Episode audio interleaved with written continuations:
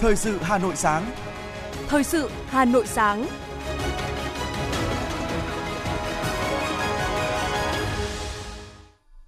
Ngọc Bách và Hoài Linh xin được đồng hành cùng quý thính giả trong 30 phút của chương trình Thời sự sáng ngày hôm nay, thứ Tư ngày 28 tháng 9 năm 2022.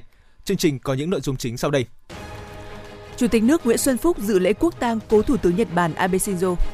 Phó Thủ tướng Lê Văn Thành chủ trì họp khẩn trực tuyến với 8 tỉnh, thành phố và các bộ, ban ngành có liên quan về công tác phòng chống bão. Ngân hàng Thế giới dự báo kinh tế Việt Nam sẽ tăng trưởng 7,2% trong năm nay. Hội Khuyến học Việt Nam tổ chức kỷ niệm Ngày Khuyến học Việt Nam 2 tháng 10 và phát động Giải thưởng Nhân tài đất Việt năm 2023. Do ảnh hưởng của bão Noru, 10 trên tổng cộng 22 sân bay tại Việt Nam đóng cửa, ngừng tiếp nhận chuyến bay đi và đến. Phần tin thế giới có những thông tin. Nhật Bản long trọng tổ chức quốc tang cố Thủ tướng Abe Shinzo. Đan Mạch cảnh báo do rỉ đường ống dẫn khí đốt dòng chảy phương Bắc ở biển Baltic. Campuchia, Thái Lan, Trung Quốc khẩn trương chuẩn bị ứng phó với bão Noru. Sau đây là nội dung chi tiết. Thưa quý vị, ngày 27 tháng 9, thay mặt lãnh đạo Đảng, Nhà nước và nhân dân Việt Nam, Chủ tịch nước Nguyễn Xuân Phúc dẫn đầu đoàn đại biểu cấp cao Việt Nam dự lễ quốc tang cố Thủ tướng Nhật Bản Abe Shinzo được tổ chức tại Trung tâm sự kiện Budokan, Tokyo, Nhật Bản. Tại lễ quốc tang, Chủ tịch nước Nguyễn Xuân Phúc và đoàn đại biểu cấp cao Việt Nam đã đặt hoa viếng tưởng nhớ cố Thủ tướng Abe Shinzo, người bạn thân thiết của Việt Nam, bày tỏ trân trọng tình cảm đặc biệt và sự ủng hộ, hỗ trợ quý báu mà cố Thủ tướng Abe Shinzo đã dành cho đất nước và con người Việt Nam, đồng thời cũng bày tỏ chia buồn sâu sắc và tiếc thương vô hạn đến Đảng Dân Chủ Tự Do, Chính phủ, Quốc hội, nhân dân Nhật Bản và gia quyến cố Thủ tướng Abe Shinzo. Chủ tịch nước Nguyễn Xuân Phúc cũng trân trọng cảm ơn những tình cảm, sự quan tâm và đóng góp đặc biệt, quan trọng của cố Thủ tướng Abe Shinzo vun đắp cho mối quan hệ Việt Nam-Nhật Bản trong suốt những năm trên cương vị Thủ tướng Nhật Bản với di sản đồ sộ. Chủ tịch nước Nguyễn Xuân Phúc khẳng định, việc đoàn đại biểu cấp cao Việt Nam sang Nhật Bản tham dự lễ quốc tang thể hiện truyền thống thủy chung, nghĩa tình của đất nước và con người Việt Nam. Thủ tướng Kishida Fumio và bà Abe Akie, phu nhân cố Thủ tướng của Abe Shinzo, cảm ơn Chủ tịch nước Nguyễn Xuân Phúc đã dẫn đầu đoàn đại biểu cấp cao Việt Nam tham dự lễ quốc tang và cho rằng đây là sự ghi nhận đặc biệt đối với tình cảm, đóng góp của cố Thủ tướng Abe Shinzo vun đắp cho sự phát triển tốt đẹp của mối quan hệ Nhật Bản-Việt Nam, đồng thời thể hiện sự coi trọng của Đảng, Nhà nước và nhân dân Việt Nam đối với quan hệ đối tác chiến lược sâu rộng giữa hai nước. Sau khi dự lễ quốc tang cố Thủ tướng Abe Shinzo, chiều cùng ngày, Chủ tịch nước Nguyễn Xuân Phúc đã dự các cuộc gặp mặt cảm ơn đối với trưởng đoàn các nước tham dự lễ quốc tang do Thủ tướng Kishida Fumio và bà Abe Akie, phu nhân cố Thủ tướng Abe Shinzo chủ trì. Cũng trong ngày 27 tháng 9, Chủ tịch nước Nguyễn Xuân Phúc đã có một số cuộc tiếp xúc song phương với lãnh đạo cấp cao các nước và các đối tác tham dự lễ quốc tang cố Thủ tướng Abe Shinzo như gặp Thủ tướng Campuchia Samdech Techo Hun Sen, hội kiến với Chủ tịch Hội đồng châu Âu Jacques Misen, gặp Tổng thống Palau Surangel Whipps. Nhân dịp này, Chủ tịch nước Nguyễn Xuân Phúc cũng có các cuộc tiếp xúc với Thủ tướng Ấn Độ Narendra Modi, Tổng thống Sri Lanka Ranil Wickremesinghe và Thủ tướng Luxembourg Xavier Bettel. Tối qua, tại thành phố Đông Hà, tỉnh Quảng Trị, Ủy viên Bộ Chính trị, Phó Chủ tịch Thường trực Quốc hội, Chủ tịch nhóm nghị sĩ hữu nghị Việt Nam-Lào Trần Thanh Mẫn đã tiếp đại diện đoàn đại biểu nhân dân Việt Nam và Lào tham dự Liên hoan hữu nghị nhân dân Việt Nam-Lào lần thứ 5. Tại buổi tiếp, Phó Chủ tịch Thường trực Quốc hội hoan nghênh việc các tổ chức hữu nghị của hai nước phối hợp tổ chức Liên hoan hữu nghị nhân dân Việt Nam-Lào lần thứ 5 tại tỉnh Quảng Trị và tỉnh Savankhest. Phó Chủ tịch Thường trực Quốc hội khẳng định hai đảng và hai nước Việt Nam-Lào rất coi trọng công tác đối ngoại nhân dân, luôn ủng hộ và tạo những điều kiện thuận lợi nhất cho hoạt động của Hội hữu nghị hai nước. Tại buổi tiếp, Bộ trưởng Bộ Công nghệ và Truyền thông, Chủ tịch Hội hữu nghị Lào Việt Nam Bo Vinh Kham, Vongla đã cảm ơn sự đóng góp đón tiếp nồng hậu của Việt Nam, chân thành cảm ơn Đảng, Nhà nước và nhân dân Việt Nam đã luôn hỗ trợ, giúp đỡ kể từ thời đấu tranh giải phóng dân tộc cũng như thời xây dựng phát triển đất nước hiện nay. Hai hội hữu nghị sẽ hết sức nỗ lực hết mình giữ gìn và phát triển mối quan hệ trong sáng thủy chung giữa hai nước, tài sản vô giá của hai dân tộc, sẽ tiếp tục dày công vun đắp mối quan hệ vĩ đại, đoàn kết đặc biệt này mãi mãi xanh tươi, đời đời bền vững.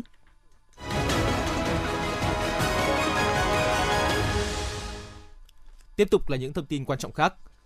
Liên quan tới cơn bão số 4, tối qua, từ đầu cầu Ủy ban Nhân dân tỉnh Quảng Trị, Phó Thủ tướng Chính phủ Lê Văn Thành, trưởng Ban Chỉ đạo Quốc gia về phòng chống thiên tai, đã chủ trì buổi họp khẩn trực tuyến với 8 tỉnh, thành phố và các bộ, ban ngành có liên quan về công tác phòng chống bão số 4.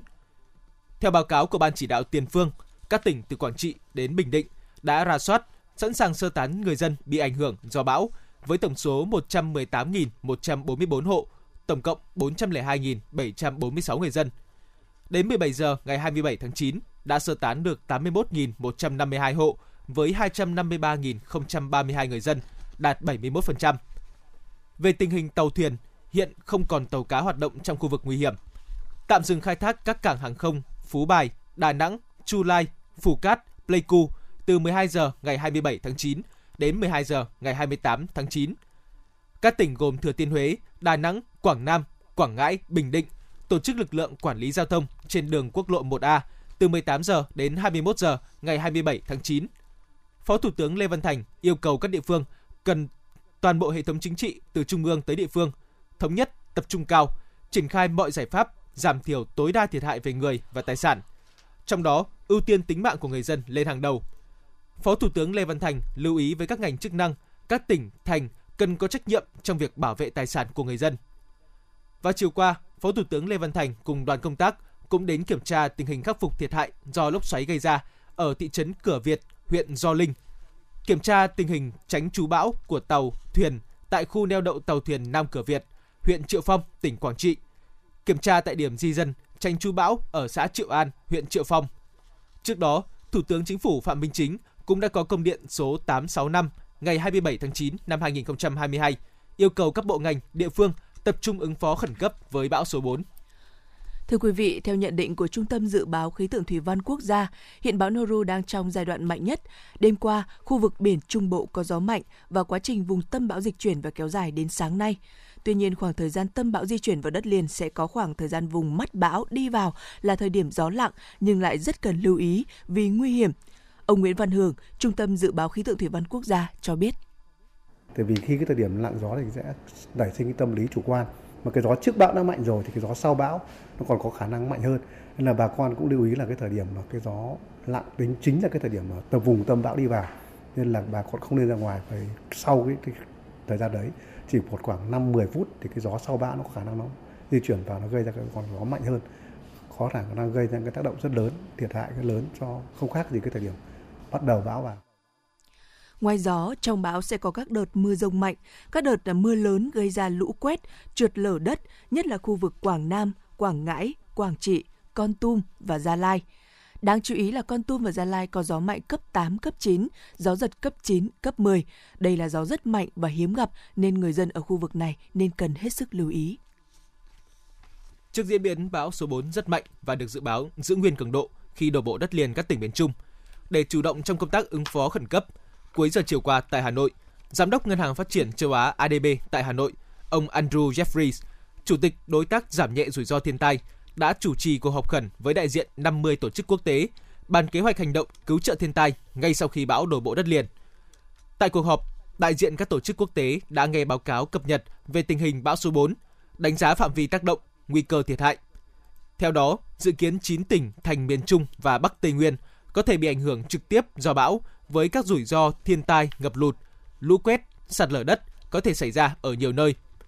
Trước mắt, kế hoạch tổ chức đoàn đánh giá nhanh những nhu cầu của người dân trong vùng bị ảnh hưởng bão. Bà Đoàn Thị Tuyết Nga, Vụ trưởng Vụ Hợp tác Quốc tế, Tổng cục Phòng chống thiên tai cho biết. Các cái nhu cầu mà người dân ở những cái vùng mà bị ảnh hưởng bởi bão lũ sẽ chủ yếu là những nhu cầu về lương thực thực phẩm, về vật dụng cá nhân, về nước sạch, về thuốc men để chữa bệnh, rồi về phòng ngừa và bảo vệ một số những cái loại dịch bệnh. Và sau đó, sau khi mà trong cái tình huống khẩn cấp xảy ra xong thì lúc đấy chúng ta mới tính đến các cái vấn đề có liên quan, đó là những cái vấn đề mà có liên quan đến các hoạt động về tái thiết, rồi các cái hoạt động về xử lý về môi trường, rồi các cái hoạt động ví dụ như là sinh kế. Dự kiến sẽ có 3 đoàn đánh giá nhanh đi khảo sát thực tế các vùng gồm Quảng Trị, Thừa Thiên Huế, Quảng Nam, Đà Nẵng và Quảng Ngãi, Bình Định. Các chuyên gia nhấn mạnh mọi kế hoạch hành động phải dựa vào tình hình thực tế. Thưa quý vị, tới trưa ngày hôm qua thì ngoài 5 sân bay đã có kế hoạch tạm ngừng tiếp nhận máy bay, đã có thêm 5 sân bay nữa tạm dừng khai thác. Như vậy thì tổng cộng có 10 trên tổng cộng 22 sân bay tại Việt Nam đã quyết định đóng cửa, ngừng tiếp nhận chuyến bay đi và đến. Cụ thể là sân bay Chu Lai Quảng Nam, Đà Nẵng Phú Bài ở Huế, Phú Cát ở Quy Nhơn Bình Định, Pleiku ở Gia Lai, sân bay Đồng Hới Quảng Bình, sân bay Vinh ở Nghệ An, Tuy Hòa ở Phú Yên và sân bay Buôn Ma Thuột ở Đắk Lắk. Hành khách trên các chuyến bay bị ảnh hưởng bởi cơn bão Noru sẽ được hãng bay hỗ trợ theo quy định và chuyển đổi miễn phí sang các chuyến bay khác cùng hành trình nếu có yêu cầu, ở trong trường hợp nếu còn chỗ.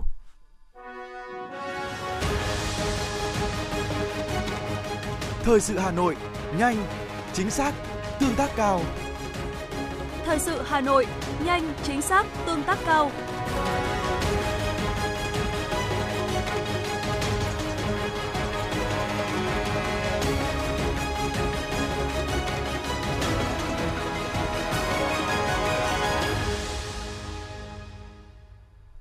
Quý vị đang nghe chương trình thời sự trực tiếp của Đài Phát thanh Truyền hình Hà Nội. Tiếp tục là những thông tin của thành phố. Thưa quý vị, ngày 27 tháng 9, Thường trực Thành ủy Hà Nội tổ chức hội nghị đối thoại với nông dân thủ đô trực tiếp tại trụ sở Thành ủy và qua 424 điểm cầu tại các huyện, thị xã và 406 xã, thị trấn trên địa bàn có tổ chức hội nông dân. Đồng chí Đinh Tiến Dũng, Ủy viên Bộ Chính trị, Bí thư Thành ủy Hà Nội dự và chủ trì hội nghị. Cuộc đối thoại nằm trong chương trình công tác năm 2022 của Ban Thường vụ Thành ủy Hà Nội. Bí thư Thành ủy Đinh Tiến Dũng thông tin, Thành ủy Hà Nội nhiệm kỳ này đã xây dựng và ban hành 10 chương trình công tác toàn khóa, trong đó có chương trình số 4 về đẩy mạnh thực hiện hiệu quả chương trình mục tiêu quốc gia xây dựng nông thôn mới gắn với cơ cấu lại ngành nông nghiệp và phát triển kinh tế nông thôn, nâng cao đời sống vật chất, tinh thần của nông dân giai đoạn 2021-2025, hướng tới mục tiêu phát triển mạnh mẽ hơn nữa tam nông với những giải pháp kỳ vọng sẽ phát huy tốt nhất tiềm năng, thế mạnh mang bản sắc riêng của thủ đô Hà Nội. Tuy nhiên, việc thực hiện chính sách tam nông trên địa bàn thành phố còn có những khó khăn, hạn chế, nhất là vấn đề sản xuất manh mún, thương hiệu sản phẩm chủ lực còn mờ nhạt. Hệ thống hạ tầng kinh tế, kỹ thuật nông thôn được đầu tư chưa đồng bộ theo hướng tiệm cận đô thị. Nhiều cơ chế, chính sách hỗ trợ đầu tư phát triển nông nghiệp và đầu tư vào khu vực nông thôn còn chưa khả thi. Một trong những ưu tiên của thành phố trong thời gian tới đây là tạo nguồn lực đầu tư cho phát triển nông nghiệp, nông dân, nông thôn, tổ chức sản xuất nông nghiệp theo chuỗi giá trị, các nguồn vốn, quỹ phục vụ phát triển nông nghiệp, nhất là nông nghiệp công nghệ cao, chính sách khuyến khích, hỗ trợ ứng dụng khoa học công nghệ, phát triển nông nghiệp, ngành nghề nông thôn, hỗ trợ nông dân, quản lý, kiểm tra, giám sát việc sản xuất, kinh doanh, sử dụng vật tư nông nghiệp. Nhân dịp này, Ban Thường vụ Thành ủy tôn vinh, khen thưởng một số đại biểu nông dân xuất sắc của thành phố năm 2022. Thưa quý vị, trong báo cáo cập nhật được công bố vào ngày 27 tháng 9, Ngân hàng Thế giới cho biết nền kinh tế Việt Nam đang trên đà phục hồi mạnh mẽ. Ngân hàng Thế giới dự báo tốc độ tăng trưởng tổng sản phẩm quốc nội GDP của Việt Nam trong năm nay sẽ đạt 7,2% trên cơ sở nhu cầu trong nước phục hồi mạnh mẽ và các hoạt động chế biến, chế tạo theo định hướng xuất khẩu vẫn tiếp tục phát triển vững chắc. Mặc dù vậy, Ngân hàng Thế giới cũng cảnh báo một số các rủi ro tiềm ẩn ở phía trước đối với nền kinh tế Việt Nam, trong đó có áp lực lạm phát toàn cầu và đà suy giảm kinh tế ở một số các đối tác thương mại lớn. Trước đó một tuần, Ngân hàng Phát triển Châu Á đánh giá nền kinh tế Việt Nam phục hồi nhanh chóng. Ngân hàng Phát triển Châu Á cũng dự báo tốc độ tăng trưởng GDP của Việt Nam trong năm 2022 sẽ đạt 6,5%. Chiều ngày 27 tháng 9, Hội Khuyến học Việt Nam đã tổ chức kỷ niệm Ngày Khuyến học Việt Nam 2 tháng 10 và phát động Giải thưởng Nhân tài đất Việt năm 2023. Giải thưởng Nhân tài đất Việt năm 2023 với chủ đề Tôn vinh tài năng, khơi nguồn sáng tạo. Bước sang năm thứ 18, giải thưởng mang tầm vóc quốc gia đã và đang góp phần tôn vinh tài năng trong lĩnh vực công nghệ số, khoa học công nghệ, y dược, môi trường, giáo dục và đào tạo, khuyến học. Thời gian nhận tác phẩm từ ngày 28 tháng 4 năm 2023 đến trước 15 tháng 8 năm 2023. Lễ vinh danh giải thưởng được tổ chức trung tuần tháng 11 năm 2023. Thưa quý vị và các bạn, mùa tuyển sinh năm nay, nhiều ngành sư phạm có điểm trúng tuyển theo phương thức xét điểm thi tốt nghiệp rất cao, trên 28 điểm, thậm chí gần 30 điểm mới trúng tuyển. Thế nhưng ở nhóm ngành Y, vốn luôn dẫn đầu về điểm số thì lại giảm điểm chuẩn trúng tuyển so với năm ngoái, thậm chí có ngành giảm tới hơn 5 điểm so với năm ngoái. Sự bất thường này làm dấy lên những băn khoăn lo lắng và cả áp lực cho thí sinh sẽ xét tuyển đại học trong năm tới. Hiện nay, điểm xét tuyển theo phương thức xét điểm thi tốt nghiệp trung học phổ thông gồm 3 môn tối đa là 30 điểm hoặc 40 điểm với môn chính nhân hệ số 2, nhưng mức điểm chuẩn nhiều ngành sư phạm đều ở mức trên 28 điểm, thậm chí có ngành gần chạm mốc điểm tuyệt đối này. Cụ thể, trường Đại học Hồng Đức có 2 ngành sư phạm chất lượng cao, điểm trúng tuyển theo khối C00 là 39,92 điểm theo thang điểm 40. Như vậy, nếu không có điểm ưu tiên, tính trung bình thí sinh phải đạt 9,98 điểm mỗi môn mới trúng tuyển. Tại trường Đại học Sư phạm Hà Nội, 2 ngành cùng có điểm chuẩn trúng tuyển khối C00 là 28,5 điểm. Trường Đại học Quy Nhơn có 4 ngành điểm chuẩn cũng ở mức 28,5 điểm, tăng 9,5 điểm so với năm ngoái. Trường Đại học Sư phạm Hà Nội 2, ngành Sư phạm Lịch sử có điểm chuẩn cao nhất là 38,67 điểm, theo thang điểm 40, tăng đến 13,17 điểm so với năm ngoái.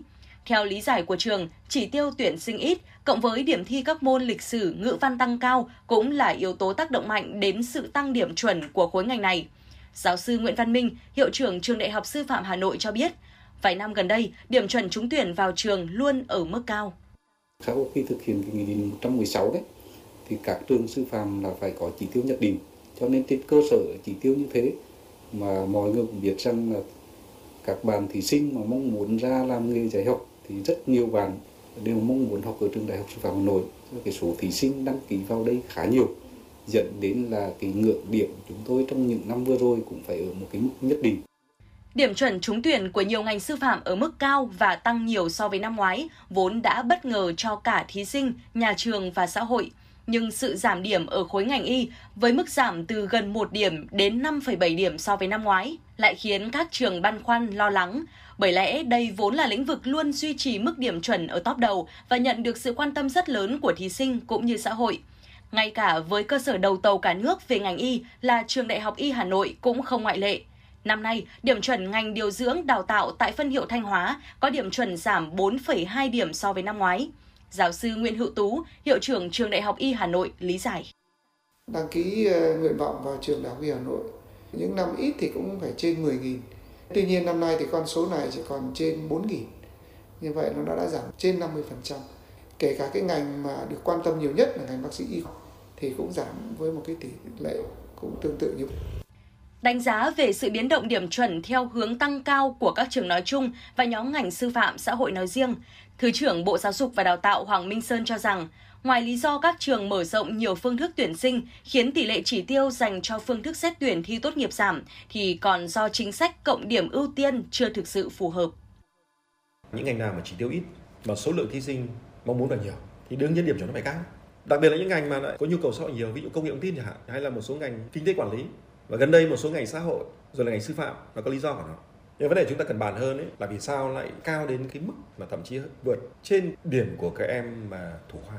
Một trong lý do đó nó liên quan tới cái câu chuyện cái điểm cộng ưu tiên nó chưa thực sự công bằng đối với những ngành có tính cạnh tranh mạnh. Những ngành mà nhiều thí sinh vô nguyện vọng và ít chỉ tiêu thì khi điểm chuẩn cao như vậy thì rõ ràng là cái điểm cộng ưu tiên dù là 0,1, 0,2 đã rất quan trọng rồi. Chưa nói là có thể tối đa tới 2,75. Điểm chuẩn nhóm ngành sư phạm tăng mạnh là tín hiệu đáng mừng cho thấy xu hướng chọn ngành, chọn nghề của thí sinh hiện nay đã được cân nhắc. Tuy nhiên, các chuyên gia cho rằng Bộ Giáo dục và Đào tạo cần tính toán tới phương án siết lại tình trạng giỏi ảo qua việc ra đề thi tốt nghiệp, còn các trường đại học thì cũng đã đến lúc phải khai tử cho phương thức xét tuyển từ điểm thi tốt nghiệp trung học phổ thông bởi hiện không còn phù hợp. Có như vậy, hiện tượng điểm chuẩn tăng vọt hay giảm sốc mới không tái diễn những mùa tuyển sinh sau.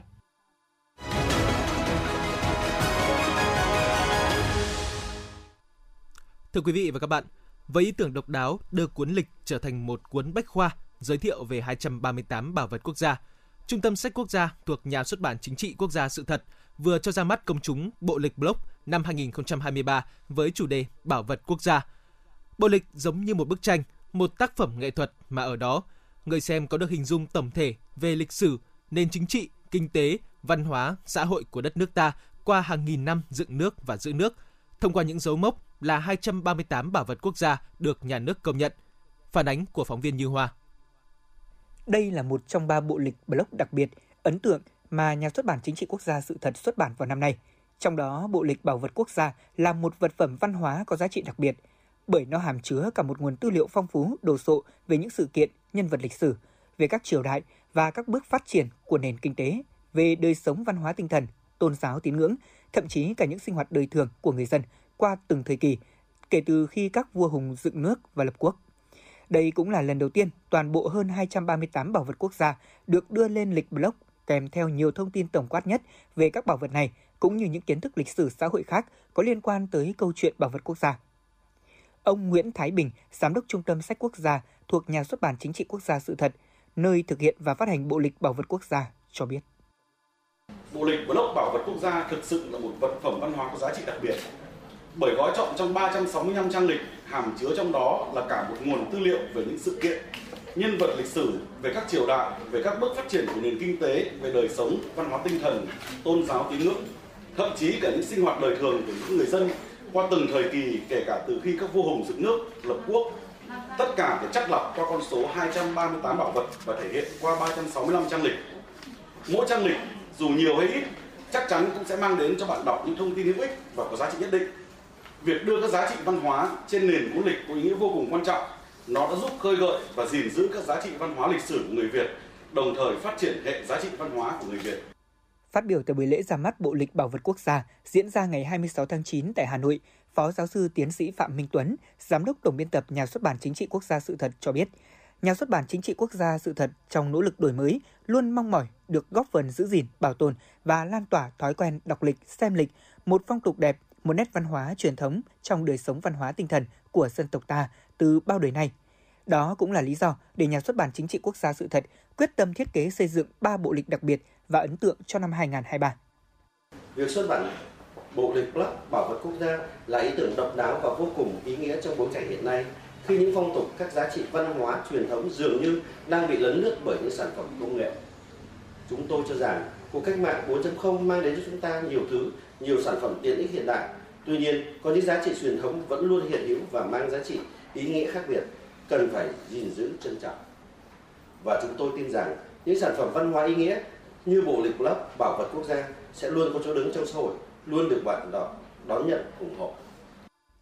238 bảo vật quốc gia được Chính phủ nước Cộng hòa xã hội chủ nghĩa Việt Nam công nhận từ năm 2012 đến nay là những vật chứng vô giá về từng giai đoạn, thời kỳ lịch sử nhất định của dân tộc. Nhưng khi được sâu chuỗi và sắp đặt trong một hệ thống tổng thể, chúng tạo thành một nền tảng vững chắc, là sự biểu hiện rất rõ về hệ giá trị quốc gia, hệ giá trị văn hóa và con người Việt Nam. Nhà sử học Dương Trung Quốc, Phó Chủ tịch, Tổng thư ký Hội Khoa học Lịch sử Việt Nam nhận định. Không phải chỉ nhà nước mà những người làm công tác bảo tồn, những người quan tâm đến di sản của dân tộc đều rất mong muốn những hiểu biết về bảo vật quốc gia không chỉ đến với những cái người làm chuyên môn, những người có trách nhiệm, có liên quan trực tiếp, mà cách bảo tồn bền vững nhất chính là làm cho người dân ý thức hay cái đúng là nhận thức được giá trị của nó để tham gia vào quá trình bảo tồn phát huy nó như thế nào. Vì thế mà tôi nghĩ rằng bộ blog lịch này chắc chắn nó sẽ tạo ra được một cái quan tâm của xã hội, nhất là vào bối cảnh chúng ta ngày càng ý thức được về cái vị thế của văn hóa đối với cái sự phát triển của quốc gia như thế này. Để công chúng dễ tiếp cận, bộ lịch blog bảo vật quốc gia sẽ được phát hành rộng rãi tại các chi nhánh, trung tâm phát hành, đại lý sách của Nhà xuất bản Chính trị Quốc gia Sự thật trên toàn quốc, trực tiếp hoặc qua các trang giới thiệu bán sách của Trung tâm Sách Quốc gia, fanpage của nhà xuất bản, website sách quốc gia.vn.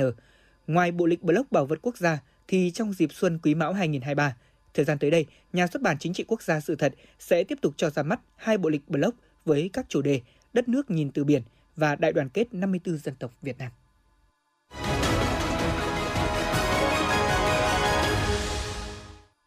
Quý vị đang nghe chương trình thời sự trực tiếp của Đài Phát thanh và Truyền hình Hà Nội. Ngay sau đây, xin được chuyển sang những thông tin quốc tế. Vào chiều ngày 27 tháng 9, Chính phủ Nhật Bản đã long trọng tổ chức quốc tang cố Thủ tướng Shinzo Abe tại Võ Đạo Quán Nhật Bản ở trung tâm thủ đô Tokyo. Và đây là quốc tang thứ 2 dành cho một cựu thủ tướng trong thời hậu chiến tranh thế giới thứ 2 Nhật Bản. Tham dự quốc tang có hơn 4.000 quan khách trong và ngoài nước. Chủ tịch nước ta Nguyễn Xuân Phúc cũng tham dự buổi lễ này. Được biết, xung quanh địa điểm tổ chức, an ninh cho lễ quốc tang của cố Thủ tướng Abe đã được đặt ở mức độ cao nhất. Theo ban tổ chức, ngoài 20.000 nhân viên thuộc Sở Cảnh sát Tokyo, Chính phủ Nhật Bản đã huy động hàng nghìn cảnh sát từ các tỉnh khác. Nhiều lãnh đạo và nguyên thủ các nước đã đến để tham dự quốc tang của cố Thủ tướng Abe. Sự ra đi của ông đã để lại niềm thương tiếc cho người dân Nhật Bản và bạn bè quốc tế. cơ quan hàng hải Đan Mạch cho biết đã phát hiện vụ rò rỉ khí đốt trong đường ống dẫn từ Nga đến châu Âu dưới biển Baltic, có thể gây nguy hiểm cho lưu thông trên biển. Nguyên nhân của sự cố rò rỉ khí đốt này hiện vẫn chưa được xác định rõ ràng. Cơ quan năng lượng của Đan Mạch xác nhận sự cố trên sẽ không gây ra hậu quả đối với an ninh nguồn cung khí đốt của nước này. Hàn Quốc đang đối mặt với tình trạng giá kim chi tăng vọt vì thiếu cải thảo do nắng nóng khắc nghiệt và những trận mưa lũ lớn ở nước này. Không chỉ kim chi, một số loại thực phẩm phổ biến khác của Hàn Quốc cũng tăng với tốc độ nhanh hơn nhiều. Chẳng hạn, giá gà rán đã tăng 11,4% vào tháng 7. Theo cơ quan tiêu dùng Hàn Quốc, giá trung bình của gimbap, món cơm cuộn rong biển nổi tiếng, đã tăng 11,5%, lần đầu tiên vượt mức 3.000 won. Chỉ vài năm trước đây, gimbap thường được bán với giá chỉ 1.000 won tại một số quán ăn ở Seoul. Một suất mì cha trông myang, mì tương đen, hiện có giá trung bình 6.300 won, tăng 15,3% so với năm 2021. Venezuela, Colombia đã mở cửa trở lại biên giới cho các phương tiện vận chuyển hàng hóa sau 7 năm đóng cửa một phần, gồm 3 năm đóng cửa hoàn toàn do bất đồng chính trị. Và trước đó thì Colombia và Venezuela đã chính thức nối lại quan hệ ngoại giao vào ngày 29 tháng 8 bằng cách cử đại sứ đến thủ đô của nhau. Thưa quý vị, không chỉ miền Trung của Việt Nam mà Campuchia, Thái Lan và Trung Quốc cũng đang tích cực chuẩn bị ứng phó với siêu bão Noru. Cụ thể, bão Noru được dự báo sẽ đổ bộ một số tỉnh Đông Bắc Thái Lan vào ngày 29 tháng 9. Theo thông báo vào sáng ngày 27 tháng 9 của Bộ Tài nguyên nước và Khí tượng Campuchia, siêu bão Noru sẽ gây ra mưa vừa đến mưa to tại các tỉnh Tây Bắc nước này. Lượng mưa kết hợp với dòng chảy từ Thái Lan sẽ khiến 8 tỉnh Tây Bắc bị ngập do lượng nước quá lớn, có thể khiến các vùng trũng thấp ven sông, đường thủy ở các tỉnh này đối mặt với lũ ống và lũ quét. Dự báo trong ngày 27 và 28 tháng 9, vùng bờ biển phía đông và phía nam của đảo Hải Nam, Trung Quốc cũng hứng chịu gió mạnh cấp 9 đến cấp 11. Vùng ven biển ở phía tây và bắc của tỉnh Hải Nam sẽ có gió giật cấp 6 đến cấp 8. Lượng mưa dự báo lên tới 250 đến 350 mm, một số khu vực có thể lên tới 450 mm. Một vài hồ chứa vừa và nhỏ ở tỉnh Hải Nam đã được xả nước trước thời hạn. Tất cả các tàu đánh cá đã được thông báo trở về cảng để tránh bão.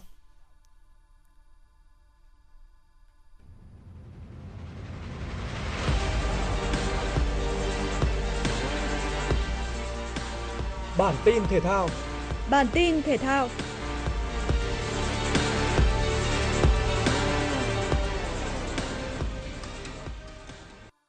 Vòng chung kết Futsal châu Á 2022 sẽ diễn ra tại Kuwait từ ngày 27 tháng 9 đến ngày 8 tháng 10. 16 đội được chia thành 4 bảng để thi đấu. 2 đội nhất nhì ở mỗi bảng sẽ giành quyền vào vòng đấu loại trực tiếp. Tuyển Futsal Việt Nam nằm tại bảng D cùng các đội Nhật Bản, Ả Rập Xê Út và Hàn Quốc. Trong khi đó, đội chủ nhà Kuwait thi đấu ở bảng A cùng Thái Lan, Iraq và Oman. Bảng B có sự góp mặt của Uzbekistan, Bahrain, Tajikistan và Turkmenistan. Còn bảng C có sự hiện diện của đương kim vô địch Iran, Indonesia, Liban và Đài Loan, Trung Quốc. Đội tuyển Futsal Việt Nam tham dự giải lần này với 14 cầu thủ, cùng với đó là 2 cầu thủ dự bị. Trường hợp phát sinh cầu thủ bị nhiễm COVID-19 không thể thi đấu là thủ thành Phạm Văn Tú và Lâm Tấn Phát. Theo lịch, thầy trò huấn luyện viên Diego Gustosi sẽ lần lượt gặp Hàn Quốc, Ả Rập Xê Út trước khi chạm trán với Nhật Bản, ứng cử viên sáng giá cho ngôi vô địch. Cuộc đối đầu giữa đội tuyển Futsal Việt Nam và đối thủ Hàn Quốc sẽ khởi tranh vào lúc 18 giờ tối nay, ngày 28 tháng 9. Liên đoàn bóng đá châu Âu cho biết sẽ tiếp tục chú trọng công tác đầu tư xây dựng cơ sở hạ tầng và phát triển bóng đá tại các quốc gia châu Âu với dự án mang tên UEFA Hattrick. Cụ thể, số tiền quỹ dự án UEFA Hattrick thêm 160 triệu euro cho giai đoạn 4 năm tiếp theo từ năm 2024 đến năm 2028 lên thành 935 triệu euro, tức là tăng 21% so với giai đoạn trước. Đồng thời, UEFA cũng dự định sử dụng lợi nhuận thu được từ Euro 2024 để làm quỹ phát triển bóng đá khu vực. Kể từ năm 2004, dự án UEFA Hattrick đã đầu tư gần 2,5 tỷ euro cho việc phát triển cơ sở hạ tầng bóng đá ở lục địa này, góp vốn trong công tác xây dựng khoảng 60% sân vận động, mang đến hiệu ứng tích cực cũng như thành quả đáng chú ý ở nhiều quốc gia. Nhiều sân vận động được xây mới hoàn toàn như sân Samaki City với sức chứa 2.200 chỗ ngồi tại Azerbaijan vào cuối năm 2021 hay sân quốc gia Albania vào năm 2019. Địa điểm vừa có lần đầu tiên tổ chức trận chung kết UEFA Europa League vào năm nay. Thưa quý vị, ảnh hưởng của cơn bão số 4, tại đảo Lý Sơn có gió mạnh cấp 10, giật cấp 12, Cù Lao Chàm có gió mạnh cấp 9, Huế có gió mạnh giật cấp 6, Sơn Trà, Đà Nẵng có gió mạnh cấp 9, nước dâng cao sau bão, nước cơn bão dâng cao do bão là 1,2 m. Khu vực Tam Thanh, Quảng Nam gió mạnh cấp 8, Quy Nhơn, Tuy Hòa có gió giật cấp 6, An Khê, Gia Lai gió mạnh cấp 6. Vào hồi 1 giờ sáng ngày hôm nay thì vị trí tâm bão ở khoảng 15,7 độ Vĩ Bắc, 109,1 độ Kinh Đông, trên ven biển Quảng Trị, Quảng Ngãi. Sức gió mạnh nhất vùng gần tâm bão mạnh cấp 12, giật cấp 14 và dự báo là trong vài giờ tới đây thì bão sẽ di chuyển chủ yếu theo hướng Tây, mỗi giờ đi được 20 đến 25 km, đi vào đất liền các tỉnh Trung Trung Bộ và suy yếu dần. Đến 13 giờ chiều nay, vị trí tâm bão ở khoảng 15,8 độ Vĩ Bắc, 106,8 độ Kinh Đông trên khu vực Nam Lào, sức gió mạnh nhất vùng gần tâm bão đạt cấp 8, giật cấp 10. Đài khí tượng thủy văn khu vực Đồng bằng Bắc Bộ cũng nhận định là do ảnh hưởng của hoàn lưu sau bão số 4 kết hợp với rìa Tây Nam áp cao, lạnh lục địa thì từ sáng nay, thành phố Hà Nội có khả năng có mưa vừa, mưa to và dông. Trong mưa dông có khả năng xảy ra lốc sét, mưa đá và gió giật mạnh. Nguy cơ cao xảy ra ngập úng tại các khu đô thị, vùng trũng thấp hay là ven sông. Từ ngày hôm nay, 28 tháng 9, gió sẽ mạnh dần lên cấp 3, cấp 4, nhiệt độ từ 23 đến 30 độ C. Quý vị và các bạn vừa nghe chương trình thời sự của Đài Phát thanh Truyền hình Hà Nội. Chỉ đạo nội dung Nguyễn Kim Khiêm, chỉ đạo sản xuất Nguyễn Tiến Dũng, tổ chức sản xuất Trà My. Chương trình do biên tập viên Nguyễn Hằng, phát thanh viên Hoài Linh, Ngọc Bách và kỹ thuật viên Quang Ngọc thực hiện. Hẹn gặp lại quý vị trong chương trình thời sự 11 giờ trưa nay. Thân ái chào tạm biệt.